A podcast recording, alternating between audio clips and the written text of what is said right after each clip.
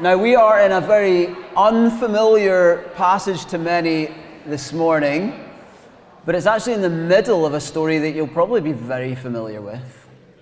And uh, I do think that Lewis perhaps is getting his own back today. He's been organizing the preaching series this summer, and uh, he has got me preaching Genesis 38 and the story of Tamar. But it's impossible really to tell Tamar's story without telling the story of Judah, and impossible to tell Judah's story without telling the story of Jacob and his 12 sons. And so that is why you may well be familiar with the passages around Genesis 38, but probably not Genesis 38 itself, um, which uh, does seem, on first read, to be totally separated from the rest of the story. But trust me, it's not, okay? Uh, why don't we watch a video, something that you're probably familiar with?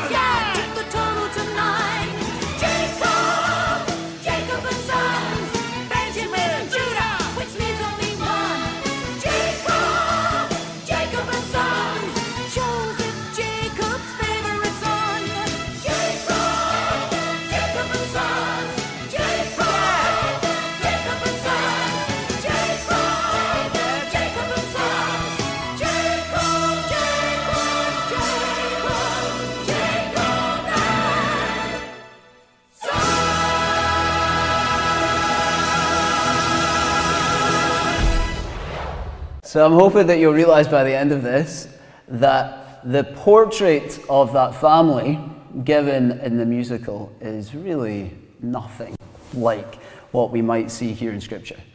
These pearly white teeth and this kind of shiny performance is nothing like what is going on in the chaos, the disaster of this family. Tamar's story really needs to be told within the, the setting of this very dysfunctional, destructive family. Sin has been rampant in Jacob's family. Like death, sin in our culture is hidden, isn't it? It's softened, it's sanitized. Oh, that's a wee sin, isn't it? You heard that one? But sin in reality is chaotic, it's destructive, especially in families. And sin, swept and hidden under the carpet, is not going to go away. In fact, when we do that, when we let it fester like that, when we, when we keep it in our lives and we think that hiding it and keeping it hidden is solving the problem, in fact, what's really going on is it's multiplying and it's getting worse. It's building up, it's getting ready for an explosion, it's eating away at you. And we find here in Genesis 38, Jacob, the dad, has had favorites. He's not just had a favorite, has he? But he's then left others isolated. He, he's got sons who are unloved. And four generations on from Abraham, suddenly the, the big project the family line from Abraham, who is supposed to have so many children that would turn into such a, a vast nation that, that you couldn't count them, and that they were going to be the blessing to bless the nations, seems under threat. You might know the story well enough to, to know that Judah actually has three older brothers. But all of them are disqualified because of their sin. Reuben slept with his dad's concubine. Simeon and Levi murdered the Shechemites. And now, in verse 1, which we're about to see, at that time, Judah is off to stay at Adullam named Hira. In other words, he's off to settle with the Canaanites. And that should be a big red flag for us. Let's read verses 1 through 11 first. And what we'll do is we'll break this up into chunks to help us understand what's going on. At that time, Judah left his brothers and went down to stay with a man of Adullam named Hira. There, Judah met the daughter of a Canaanite man named Shua. He married her and made love to her. She became pregnant and gave birth to a son who was named Er. She conceived again and gave birth to a son and named him Onan. She gave birth to still another son and named him Shelah. It was at Kezib that she gave birth to him. Judah got a wife for Er, his firstborn, and her name was Tamar. But Er, Judah's firstborn, was wicked in the Lord's sight, so the Lord put him to death. Then Judah said to Onan, Sleep with your brother's wife and fulfill your duty to her as a brother in law to raise up offspring for your brother. But Onan knew that the child would not be his. So whenever he slept with his brother's wife, he spilled his semen on the ground to keep from providing offspring for his brother. What he did was wicked in the Lord's sight. So the Lord put him to death also. Judah then said to his daughter in law Tamar, Live as a widow in your father's household until my son Shelah grows up. For he thought, he may die too, just like his brothers. So Tamar went to live in her father's household. Sin always begins in the same way, with snake like whispers drawing us away from God no longer trusting God's promises or God's ways, believing that our own wisdom is somehow better qualified than the revelation that we receive from God.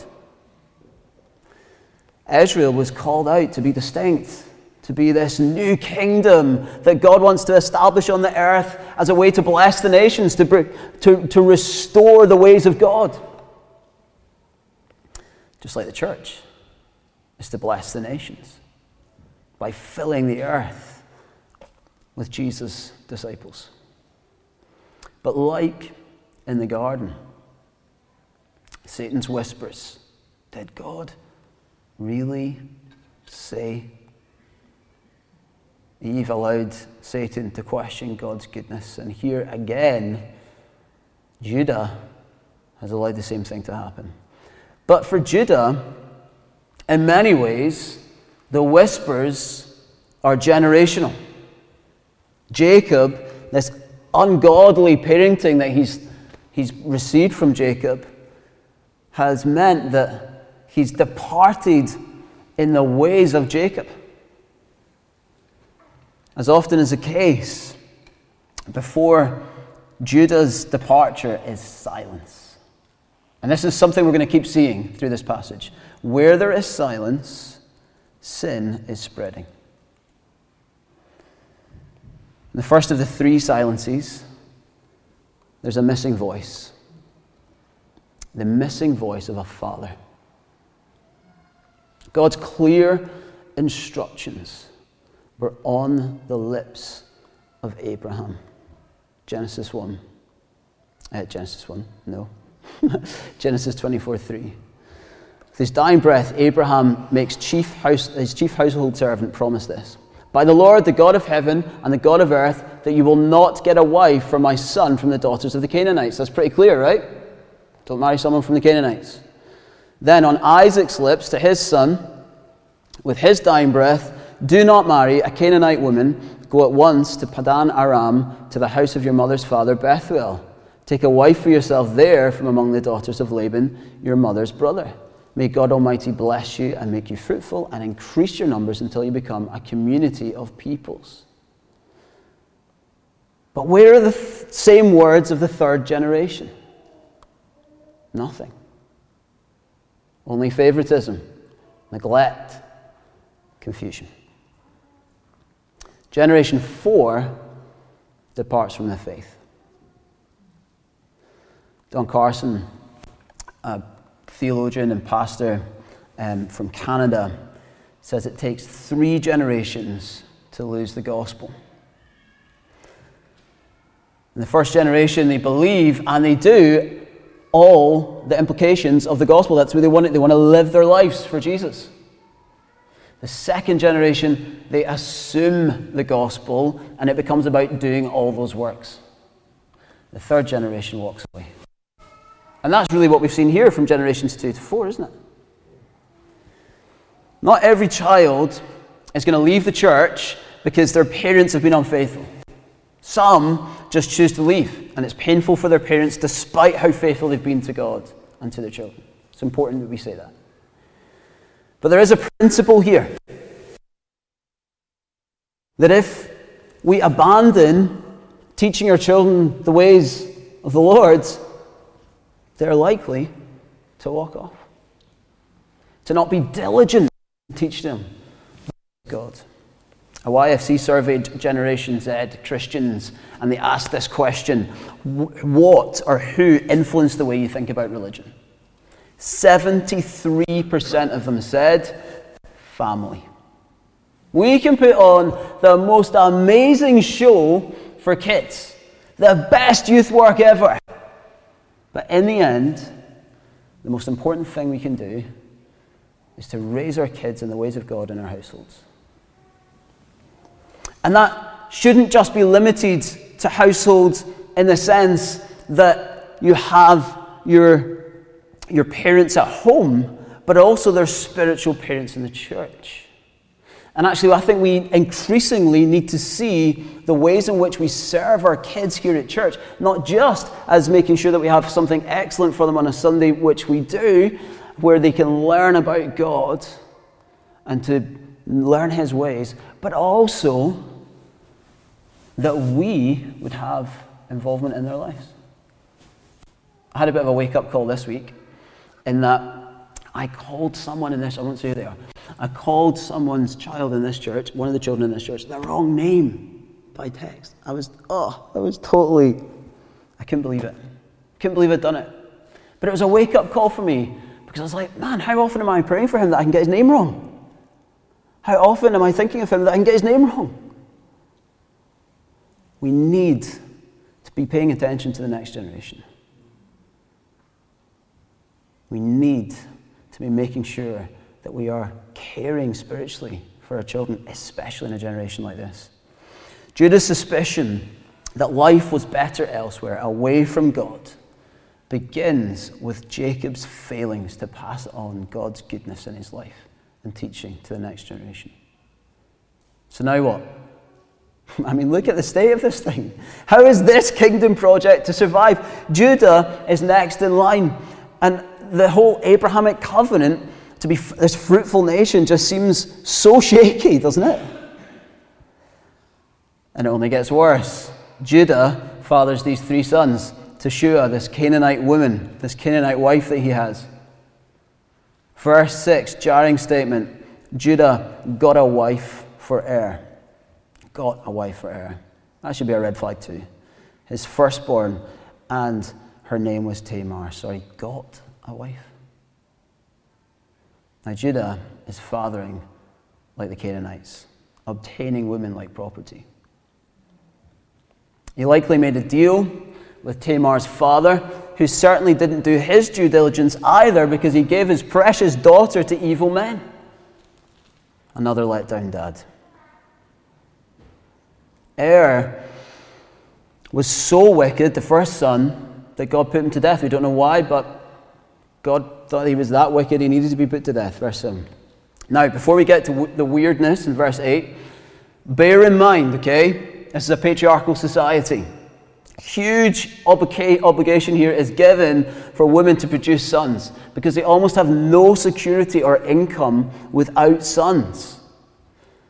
They were what they would rely upon in their older age in order to survive. But it also connected to identity in an honor and shame culture. And if a husband died, the law was supposed to protect you by requiring the brother to step in and produce an heir for the widow and, and the dead brother. And that's why in verse 9 it says Onan knew the child would not be his. That's the second brother. So he knew that the child wouldn't be his because it would be Er's child according to the law. And so he used Tamar for sex without the hope of the son that she would have so desperately not just wanted but needed. It was cruel and despicable. And to not produce a son for a dead brother, in effect, was to erase his memory from history. Onan was thinking purely of himself. In fact, he was thinking of his inheritance. Some of you will have had some pretty heated discussions, I'm sure, about inheritance. In Jewish culture at the time, or in culture generally at the time, and certainly amongst um, the Hebrews, it would have been divided up between the sons plus one going to the eldest son. Or the son of the eldest son. Still follow me? So if Onan fathered a son for Tamar and his dead brother, Onan's inheritance, in effect, would shrink from two thirds to one quarter. So while Joseph is living in Egypt with integrity and faithfulness, in, under the, a huge amount of pressure. At home, sin is multiplying, godliness is shrinking. Jacob and his sons have gone to sickening levels, and it's nothing like the way that God has called them to live. They're so preoccupied with sex, money, and power that no love, compassion, kindness, concern for the vulnerable and the poor is there. They're taking the example of the nations and the cultures around them and not God. Where God is described as loving, faithful, promise keeping, an incredible, faithful father, and a husband to Israel, here, they're behaving nothing like that. They're supposed to follow in his ways. Our culture is hardly much better. McDonald's workers across the UK, including here in Scotland, sexually assaulted often by those in charge, managers. Across the Met in London, more evidence of the sexualization of women. Institutions and structures still empowering and giving license for discrimination and abuse while disempowering women. That's not to mention the horrors of objectification that take place through a multi billion dollar porn industry. Hidden sin and sexual slavery around the world. God was so furious that he struck down Onan dead. Let that be a sign of what God thinks of these kinds of abuses. Now, Judah has only one son left but he's still too young to marry Tamar. So Tamar is sent back to her father. Now she's this innocent party here, a Canaanite woman brought in by godless Judah with little say or rights, abused by evil sons, and made to make a shameful journey back to her parents' home. Surely there is no way back for Tamar or God's promise to Abraham. Without knowing the rest of the story, you would assume God's project has failed. And there is no hope for disempowered powered women like Tamar. Then there is a long pause between verses 11 and 12. And sin spreads all the more. Let me read from verse 12 down to 23. After a long time, Judah's wife, the daughter of Shua, died. When Judah had recovered from his grief, he went up to Timnah to the men who were shearing his sheep, and his friend Hira, the Adullamite, went with him. When Tamar was told, Your father in law is on his way to Timnah to shear his sheep, she took off her widow's clothes, covered herself with a veil to disguise herself, and then sat down at the entrance to, Enaim, which is on the road to Timnah. For she saw that through Shelah, she had now, oh, sorry, though Shelah had now grown up, she had not been given to him as his wife. Then, when Judah saw her, he thought she was a prostitute, for she had covered her face. Not realizing that she was his daughter in law, he went over to her by the roadside and said, Come now, let me sleep with you. And what will you give me to sleep with you? She asked. I'll send you a young goat from my flock, he said. Will you give me something as a pledge until you send it? She asked. He said, What pledge should I give you? Your seal and its cord and the staff in your hand, she answered. So he gave them to her and slept with her, and she became pregnant by him. After she left, she took off her veil and put on her widow's clothes again. Meanwhile, Judah sent the young goat by his friend the Adullamite in order to get his pledge back from the woman, but he did not find her. He asked the man who lived there, Where is the shrine prostitute who was beside the road at Enaim? There hasn't been any shrine prostitute here, they said. So he went back to Judah and said, I didn't find her. Besides, the man who lived there said, There hasn't been any shrine prostitute there. Then Judah said, Let her keep what she has, or we will become a laughing stock. After all, I did send her this young goat, but you didn't find her. There's a kind of serpentine effect that we've seen of sin, and now we're going to see its overpowering effect. Between verses 11 and 12, we have this long, long pause, and sin is multiplying all the more. And it seems Shelah, now of age to be married to Tamar, Judah, Judah doesn't do anything about it. It's as if Tamar doesn't exist to him, abandoned, shamed, insignificant, and invisible. But Tamar makes a plan. The sheep shearing festival is about to begin. Big holiday, huge feast, huge celebration, and all kinds of things will go on here.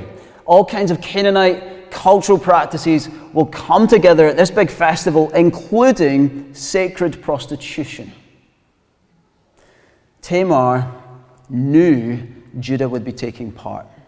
Now, sacred prostitution is this idea that if you were to sleep with a prostitute, at this proper time in which to do it, then you would receive some kind of blessing for your flocks and for your fields. Not only are they practicing Canaanite ways, not only is Judah going the way of the nations rather than the way of God, he is also full of lust and lacking any form of self control. And so she thinks knowing him, he'll probably do this. This is the plan that will work. So she waits at Enaim, verse 14, which literally means opening of the eyes. Ironic. Because Tamar dresses up as a prostitute, hiding her face with the veil, and the payment is agreed. He does not recognize her. The payment is a kid, a goat. But because He's not walking around with a goat. He has to make a pledge. Now, this is really common practice. Okay, we're going to exchange for this. This is what I'm going to pay you, but it's back home. So until then, you can take a pledge from me. What pledge would you like to take? And she very cunningly asks for her his ID. The staff and this signet, this, this stamp, that would be at the top of this staff was essential. Uh, sorry, the, the staff was, was one thing, and that, that had its own like little embroidery. Embroidery is definitely the wrong word. Uh, carving um, on the top of it, and that would be a mark to say who he is. It would be unique. And the same thing would be happening with what's around his neck. He's got this signet, and it would, be, it would act like a stamp, so that when he needed to sign something, they wouldn't sign; they would have a stamp. Here's my signature. And so she says, I'll take your ID. And so she goes off with the ID. So he obviously wants to sort this out as soon as he can. Because he doesn't want to be found out. He wants this to remain hidden. And of course, she doesn't come back because she's not really a prostitute. And she's gone home with his ID. She vanishes and waits. Judah, verse 23, gives up looking. Probably because chasing the prostitute for his fake ID, or his ID, fake ID, I don't know why I said fake ID, he so foolishly gave away, wasn't going to be a great look, was it? He wants his sin hidden, swept under the carpet. He is content to sin while no one else can see. But sin always catches up on us. If unrecognized, if it's undealt with, it is like a fire given more and more oxygen and fuel. One victim of sexual abuse at McDonald's said that the manager groped her and then said, It's not going to be on CCTV, so don't bother complaining to anyone. Possession of power. Thinks he's getting away with it. While it's hidden, he's all right. He was probably not even bothered, zero guilt. Well, it had no effect on him. Then we get another silence. Three months pass by, three months of festering sin in Judah. Let me keep reading verse 24.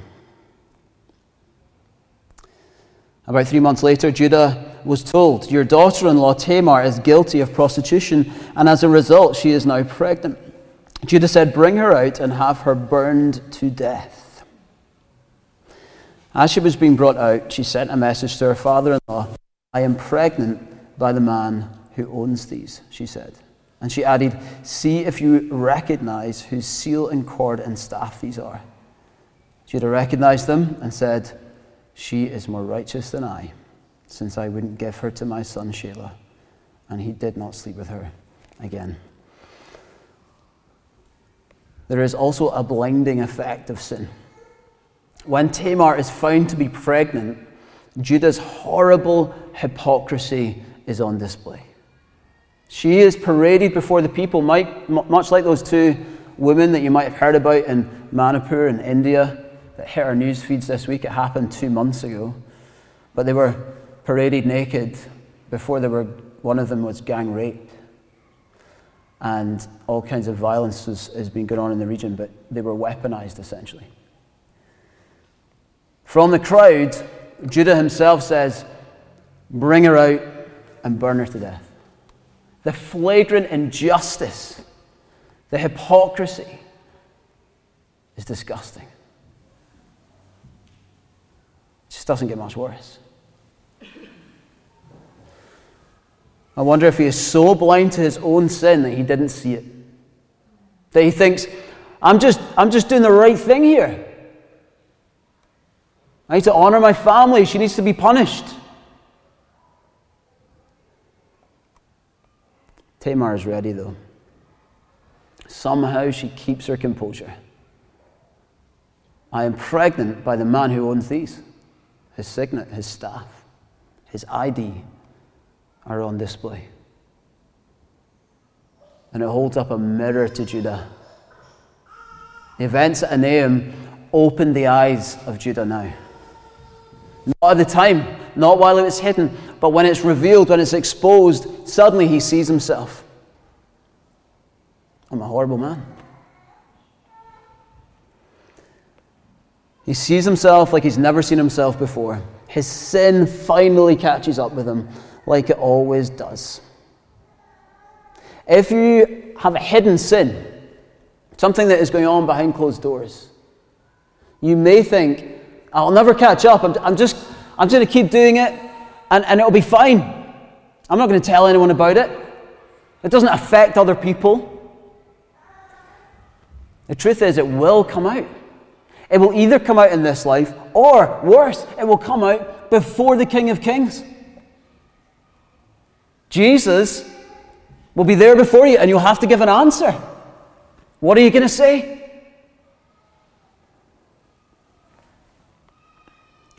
Without seeing, confessing, repenting to our sin, it will only continue to multiply and cause havoc in our lives and the lives we touch. In the same way that I bet that McDonald's manager is suddenly aware of the effect of his sin as people he knows start to hear the whispers, he is the one the girl is talking about in that interview. If you are hiding sin, tell someone. Confess it out loud. Get on your knees before God. It cannot be hidden forever. It will not be hidden forever. When you read forward to Genesis 44 and 45, Judah humbly comes before Joseph in Egypt. And he's willing to take the place of a slave instead of his youngest brother, Benjamin. These warring brothers, suddenly he, he is able to say, I will die or I will be enslaved instead of my brother. It leads to Joseph saying, Come close to me. Do you remember what Judah said to Tamar? Come to me. What a stark contrast to Judah's demand.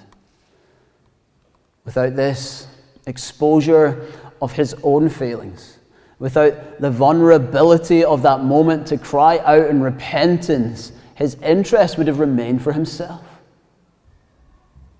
Without the confession of sin, no restoration is possible for him or for his brothers.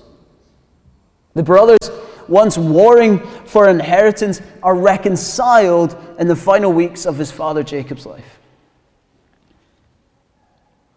The glory is, although sin unchecked multiplies. Sin humbly confessed is the first step to healing. And it leads to the multiplication of God's ways.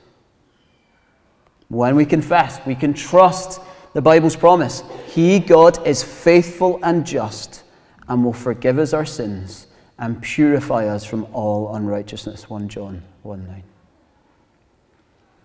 After a six month or so pregnant pause, between verses 26 and 27, we actually get a glimpse into how this is all going to be possible. How Judah can be restored. How Tamar can find her true significance and meaning in the eyes of God. How you and I can be forgiven for hidden sin. Verses 27 through 30. When the time came for her to give birth, there were twin boys in her womb. As she was giving birth, one of them put out his hand. So the midwife took a scarlet thread and tied it on his wrist and said, This one came out first.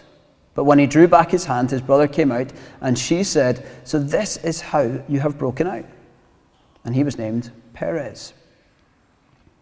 Then his brother, who had the scarlet thread on his wrist, came out, and he was named Zerah. Praise God, there is a counter effect to hidden sin. Sin must be brought into the light for us to have any hope, but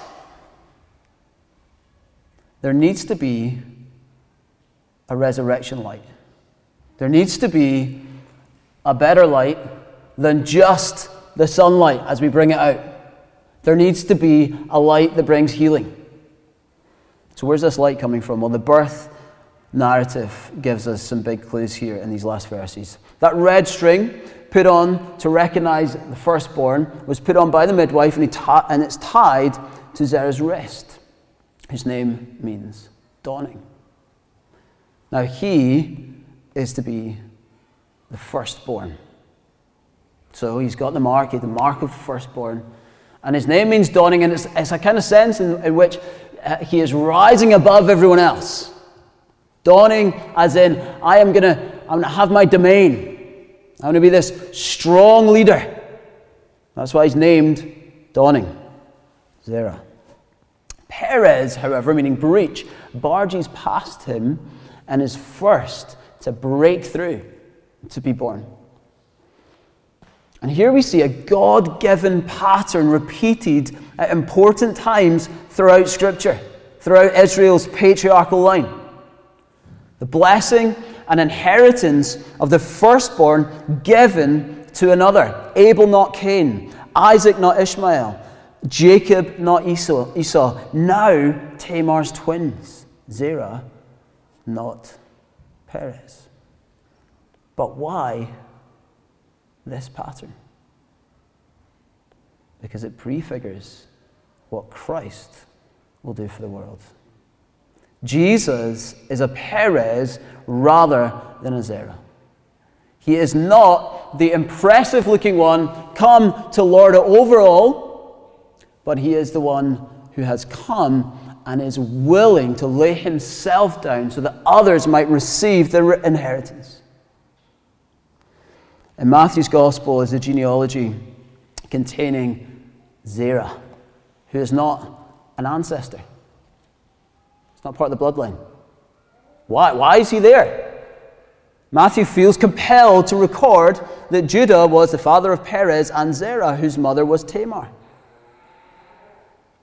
Jesus is a Perez rather than a Zerah. He is not the dawning of the impressive older brother rising above everyone else. He isn't even conceived in the ordinary rising of human flesh, but only through the Lord who bursts forth, the God of breakthrough.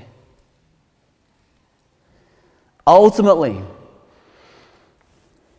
Jesus has come so that we can, like Paul says in Romans 8, be heirs of God and co heirs with Christ. Jesus has come and he has broken in so that the abusing powers of someone like Judah would not have their way. But foreigners like Tamar, without any rights, would be given keys to the kingdom. They would be able to come into the kingdom of God freely and know God. Jesus has come to be the blessing that Abraham was promised, that Isaac was promised, that Jacob was promised. And in him, everyone can come into the kingdom of God as first sons, as the ones who receive the full inheritance. He comes and he shares it with us. And he does it humbly by laying himself down and dying on the cross in our place. And so when Simeon comes, remember Simeon in Luke? You hear about him at Christmas sometimes. And he lifts this baby up in the temple.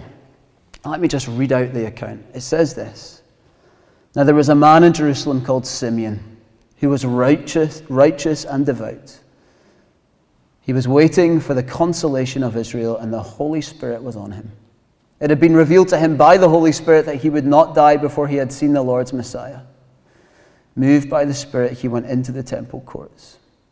When the parents brought in the child Jesus to do for him what the custom of the law required, Simeon took him in his arms and praised God, saying, Sovereign Lord, as you have promised, you may now dismiss your servant in peace for my eyes have seen your salvation, which you have prepared in the sight of all nations, a light for revelation to the Gentiles and the glory of your people, Israel. Simeon got it. Have you got it? Have you seen that this is the baby we needed? This is the firstborn that everyone needed, that Tamar needed, that Judah needed, that Jacob and all his sons needed, that Joseph needed that even the Egyptians needed, that the Canaanites needed, that you and I needed. Whether you are someone who has hidden sin in your life and you need to confess it and get it out there and have yourself face down before Jesus to find his forgiveness and be welcomed in, or you are someone like Tamar who has been abused by sinful people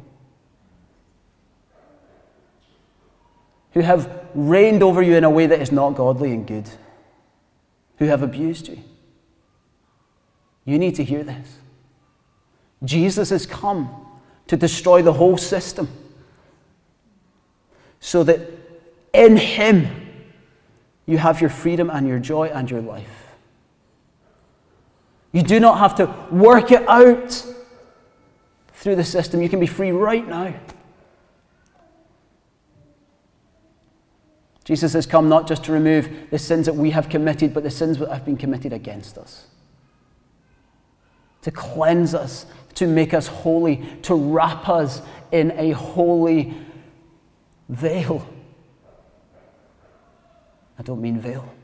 in a holy, help me, like a blanket. Shawl. Let's go. Yes, yeah. Thank you. Much better. Jesus has come for you. And in Matthew 1, Tamar is named in the genealogy. alongside Rahab, Ruth, and Bathsheba. Why? Because these women who were heard in scandalous whispers around Israel, in the end, are the ones who God uses to bring salvation to the world. Praise God for his ways. We're going to go into a time of communion together. And I really want to encourage you to especially think is there, is there hidden sin in my life?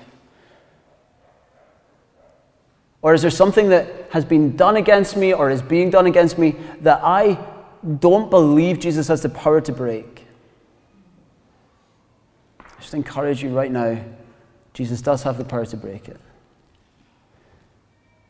And to confess sin, but also to get other there is a time where we need to be able to get other sin out there, get it exposed.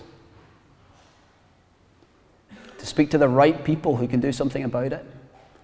But also now, just to get it out before Jesus. Call it out for, it, for what it is. It's an injustice, and it shouldn't be, be being done against you. When we come to the table, we are reminded that through his blood, all of our sin, sinned by us and against us, has been removed. It's as far as the east is from the west, because He, the firstborn Son, has come and died in our place, and He rose again from the dead, and He has given us new life and new inheritance that lasts forever, an everlasting kingdom.